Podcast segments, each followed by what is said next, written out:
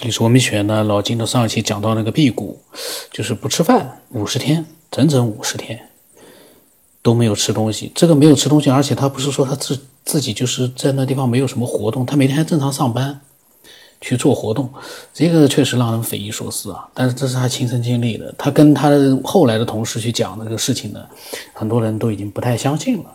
但是我相信呢，他是经历过这样的一个事情的。那像他这样的一个事情呢，我在想。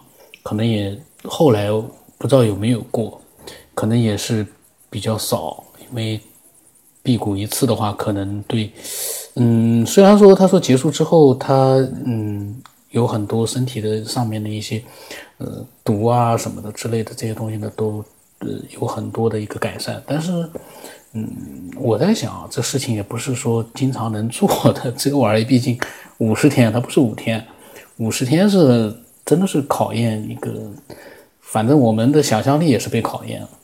那他呢，后来呢，又讲了一些其他的一些。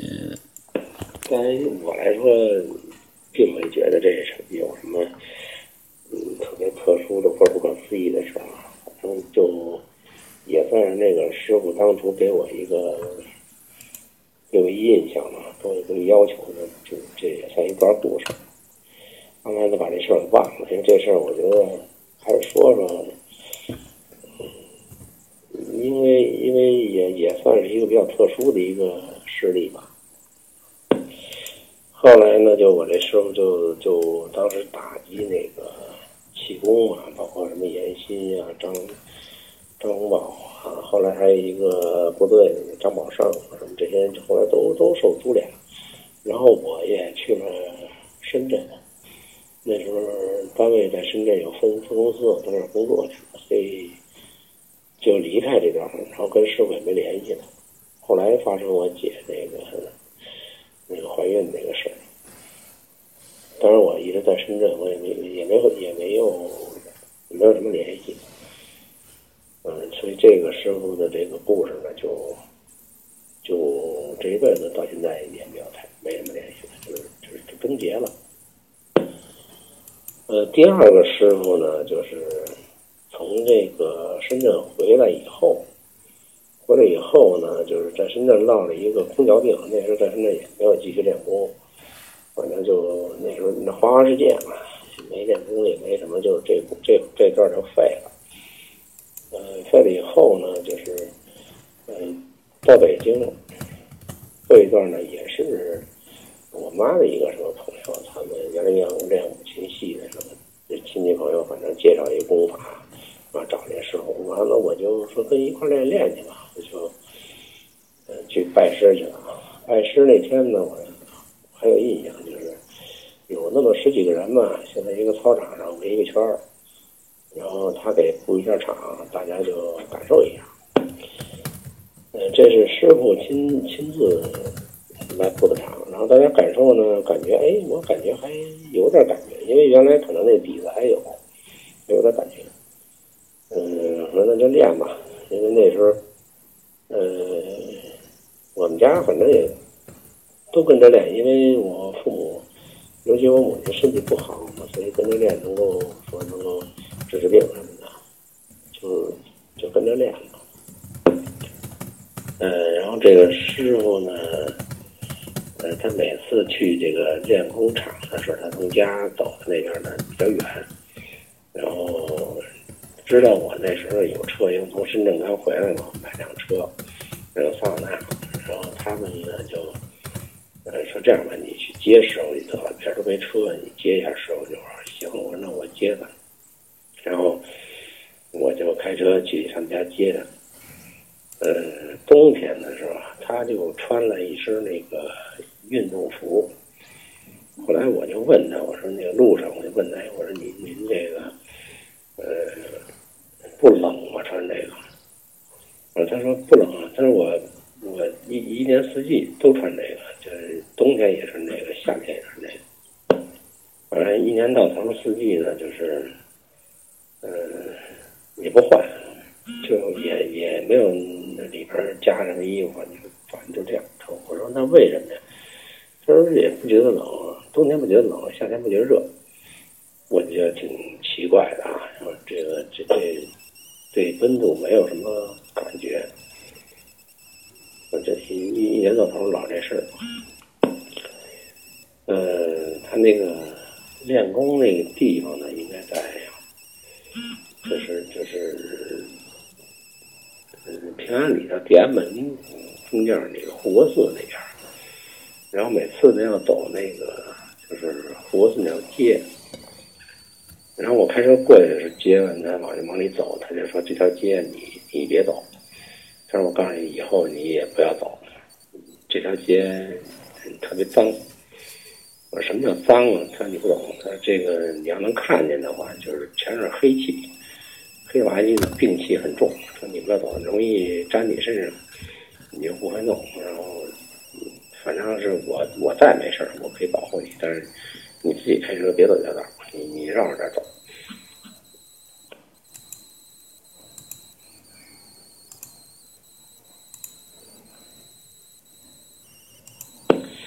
然后走到一个路口呢，他需要右转，右转呢，但是拐不了。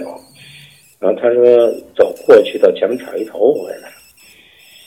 哎，我我就说那个地方不能调头，那个有警察。他说没事儿，他说你走你的，我我保证那个警察不会拦你的。我说那怎么可能？我都看见警察在那儿站着呢。他说你走你的吧，甭管你听我的。然后就在警察前面大概有个。十几米的距离吧，那个位置，我就挑头，硬挑。当然那地儿是不允许挑头的。这挑过来以后，我发现这警察好像真是没看见我，他也没理我，也没也没说看我一眼都没有，就好像他那意识里就没我这么一车一样。后来那个师傅就说：“你看没事吧？嗯，挑没事，拐弯走。”就这事让我特奇怪，就是要搁我平时自己的话，肯定一眼看就给你拦下来了，然后就罚款或者怎么着。就那天居然他就没理我，然后也就跟没看见似的，就拐过去了。然后师傅就说：“你放心，他根本就看不见。”当然我也没理解，看不见是他弄的障眼法呀，还是什么？反正是，反正是那个。那个那个那警察就是没有拦，也没有没有什么。然后走在路上的时候嘛，他就一会儿让停车，一会儿说慢点，一会儿等等。他他总是在在提醒我，因为路上也没有别的车堵。但是走着走着就说：“哎，停车，停车，停车！”我这也不是停路边，就在马路边就停了。后来我就问他：“我说这什么情况？一会儿停一会儿走的？”他说：“你不懂。”他说这有前面有事儿，呃，有有有有人，咱最好别别招他。后来一会儿呢，他就在那儿发脾气，他他坐在车后，那么后排然后他就哼哼，嗯，就就好像跟谁在在吵架。后来我说您跟谁吵架呢？这，他说你不知道，他这那个佛祖的儿子，嗯。那时候我对佛书还没有太多的研究，没看过几本，当时不知道，后来才知道，呃，释迦牟尼儿子叫罗睺罗，也是一个，也是一个后来那个得道的一个高僧吧。他说他跟他儿子在干仗，他他说他儿子那个不是东西，嗯，然后说连佛祖都不是东西，他他们反正。不满意，然后他算什么东西啊？然后俩人吵吵架，吵完了以后又干一仗，干完了就说：“，算了，往里边了，走吧。”反正就是接他这段路上，这故事挺多，来来回回的，反正也不消停，我也听不懂。他在后边自言自语在那说：“呃，接他练功这个大概有那么几次。”不太多，大概三四次吧，基本都是这种这种情况。但是他也不太不太以为然。后来我听说呢，有一个原来的一个工友，嗯，是两口子，然后说要退钱，因为他那个是要交钱的，要退钱。因为第一个师傅那是不收费的，他是要交钱的。然后说要退钱，说你这个这个功我不练了，你这个没用。然后我们那个组织的这个老师姓赵，一个女的赵老师，然后赵老师就说你你别那个你不练可以啊，但是你不要去到处散，说这个有什么不好，者说对你没好处。后来那那个男的呢就挺不忿，这根骂街。这我亲眼看见，然后然后这个师傅就过来了，过来以后就跟他说说你呀不懂。说你这个，我可以说说你，你妈是干嘛？你爸是干嘛的？你你你家是干啥？爷爷奶奶我都可以说清，就在那就呱呱讲他们家身世。他说我要是没点能耐，我能跟你说出这些东西来。然后就看那个那男的扑通就跪地上了，就然后就说：“哎呀，我就冒犯您那什么，就傻了，就是因为他讲的肯定是讲的特对。”讲的什么都是都是对的，他前世他那个他上辈子什么给他讲一堆，包括他那个呃亲戚朋友什么爹妈爷爷奶奶，反正全讲了，就明显的把这个人给讲服了，讲服了以后都是罪该万死，然后什么就反正一堆一堆一堆道歉话吧，啊，最后这俩还跟着接着练，就是当时发生这事儿呢，我我也在场。我看得看得出来是这肯定是把他给折服了，也不是也不是肯定也不是什么托儿，也不是演戏。你说演给谁看？都没人了，那就就。后来我就问那个赵老师，赵老师说：“你碰上这事儿以后啊，就别跟人家呛呛去，碰见这种骂你啊、讨厌你、烦你的人，就离他远点儿。为什么呢？就是他他会耗你的功力的，就他会耗你的能量。”就你要越解释越说多了，他越会耗你的能量。这个就是师傅能处理，马上一点他就服，这行。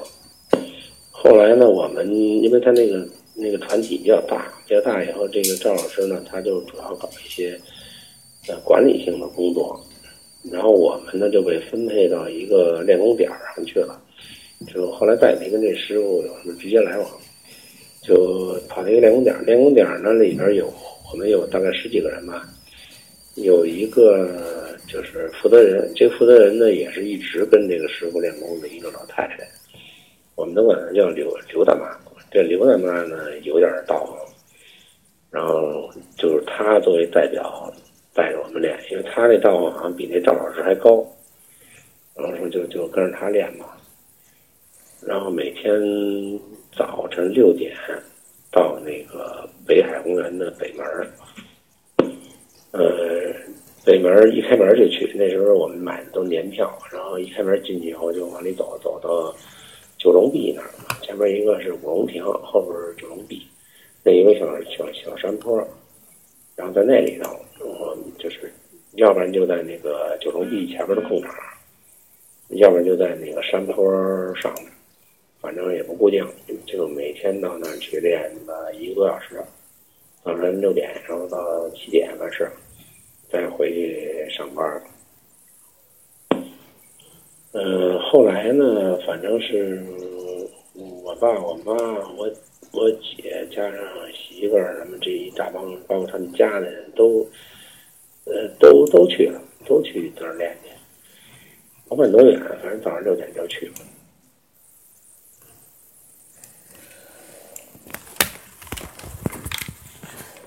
嗯，老金呢讲了他的第二个师傅呢，呃，练功的一些各种各样的一些经历，包括就是和那个佛祖的，就是他那个第二个师傅跟佛祖的那个儿子吵架，而且还干起来了。嗯，这个确实也匪夷所思。另外一个呢，就是有一些不服气的一些徒弟，觉得学不到什么东西的结果呢，嗯，因为他师傅呢能够说出他的。爸爸妈妈、爷爷奶奶啊，干什么的？后来他也服了，就这样的一些他的亲身经历呢，嗯，可能有的人听了之后觉得会觉得真实性有没有啊？嗯，这个呢，就是说从我们的角度来讲，我就觉得老晋呢，他根本就没有必要呢去做一些夸张的或者是一些吹牛的这样的一些描述。这事情呢，肯定是有。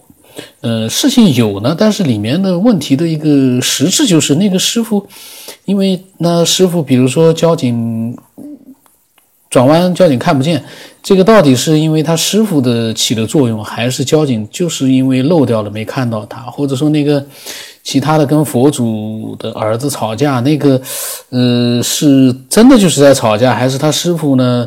呃，是一个爱吹牛的人，可能他师傅也很有本事，但是不是有本事的人，嗯，并不是说他每一件事都是，呃，真的就是那么回事儿。这个玩意我们也没办法去分辨。老晋呢，当时呢，他就在他师傅边上，他也没办法去分辨，他肯定是相信的。嗯，那，嗯，我觉得仁者见仁，智者见智吧。这样的一些传奇的经历呢，相信会对。我我就建议啊，们每个人呢，你感兴趣的话呢，就把它当成一个传奇的经历。嗯，至于说它的一个可靠性，老金自己他亲身经历的，他未必就能确定他这个师傅到底是怎么回事。那从我们听的人来讲呢，我们也应该理智的去分析这件事情。嗯，具体该怎么样，我也不知道该说什么了，因为这个事情确实也是非常神奇。我刚才。呃，本来是一直往下录的，后来呢，那个语音呢，突然之间也就断掉了，我也不知道咋回事。呃，后来呢，反正是我爸、我妈、我我姐加上媳妇儿，他们这一大帮，包括他们家的人都，呃，都都去了，都去那儿练去。甭管多远，反正早上六点就去。嗯，呃，这个练呢。也没有什么特别的，就是你弄一块，呃，布也好，地毯也好，反正你往那一铺，你就坐在那儿躺着都行。然后呢，他布完场以后呢，你就放松，一放松以后就就热闹就大。嗯，我的特点呢是摔，就是你一放松的时候，他他就不受你控制了，然后就。呃，躺在那儿，我是躺在，然后就是颠起来摔，呃，躺平躺着，突然就当当颠起来了，以后就摔后背，叭叭摔后背，啊摔腰，然后有的时候呢是拿脑袋顶地，使劲顶，顶着可能后腰都立起来了，那么顶，嗯，要不然就龇牙咧嘴，反正这什么样都有。嗯，最可笑的是我的姨。也在那儿练，他都那时候他都，呃六十多岁了吧，然后，嗯他是拿大顶，然后把那个脚提起来往树上顶，拿大顶，反正是丑态百出吧，什么样都有。我主要是摔，然后夏天摔还好点，到冬天，穿上衣服那个厚衣服、棉袄什么的，然后摔完了以后，那个地上，那个。垫布，这厚这个垫布就是基本上一个人人印，一个湿的人印儿。然后汗擦完了以后，就老成为茧了，属于人印，就那样。反正练了也有，也有个两三年了吧。这个过程当中呢，就出现一个情况，就是，呃。突然有一天就开始那个，嗯，往外吐吐嘛，冒白沫，啪啪啪吐，呃，吐完了以后就就想想喊，然后就吐，然后哭，一开始哭哇哇哭，哭的这个伤心就别提了，然后眼泪哗哗的，然后就开始这这阵过去我就开始吐吐唾沫，啪啪啪使劲吐，到处呸呸呸往上吐。后来师傅那个大妈呢就说：“啊，没事你吐吧，吐干净了就好了。”在这旁边叨咕。这大妈呢性情特别和蔼，特别安详的，特别和蔼的一个人，啊，自己不慢的。他们家我也去过，就在那个护国寺那条街里头，有一个小四合院，里边一个朝北的一个耳房。后来他儿子住那儿，这关系都还不错。后来找过他，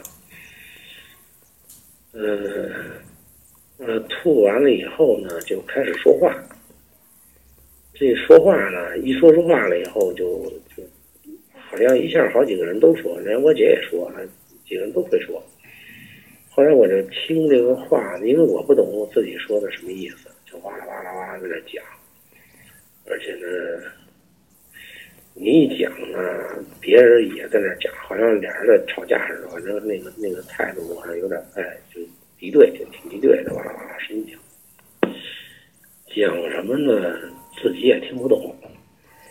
然后讲的那个语调、那个语气，你说那个话的感觉呢？我突然想起来，跟那个原来那个师姐讲的那个话很像，就很像日语，说的很像日语，也不是韩国话，就很像日语。嗯，然后什么意思也不懂，哗哗哗，实际上而且讲的特别的快。呼呼往往外说，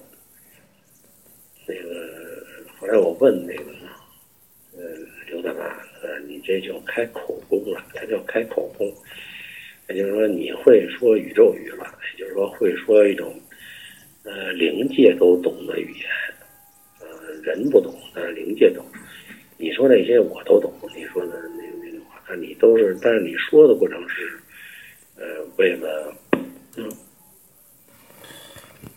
那么非常神奇的这个练功的一些经历，嗯，下一期的话我看，因为他关于这个练功的一些内容应该还有很多，我下一期的话争取把他这一次就是第二个师傅，嗯，还有他全家练功所发生的一些各种各样的一些情况呢，把它录出来，下一期把它录出来。今天呢就先嗯听到这里吧，因为老金分享的内容非常多，我觉得是。肯定是要分分次一点点的去把它听起来，嗯，那么如果你听了之后呢，比如说这些练功啊，还有这些师傅出现的各种各样的一些神奇的一些状态啊，你如果有自己的见解，或者你也有过类似的一些经历啊，你都可以把它分享过来，因为这个真实呢，有的时候是这样，老静的是真实的，真实的分享。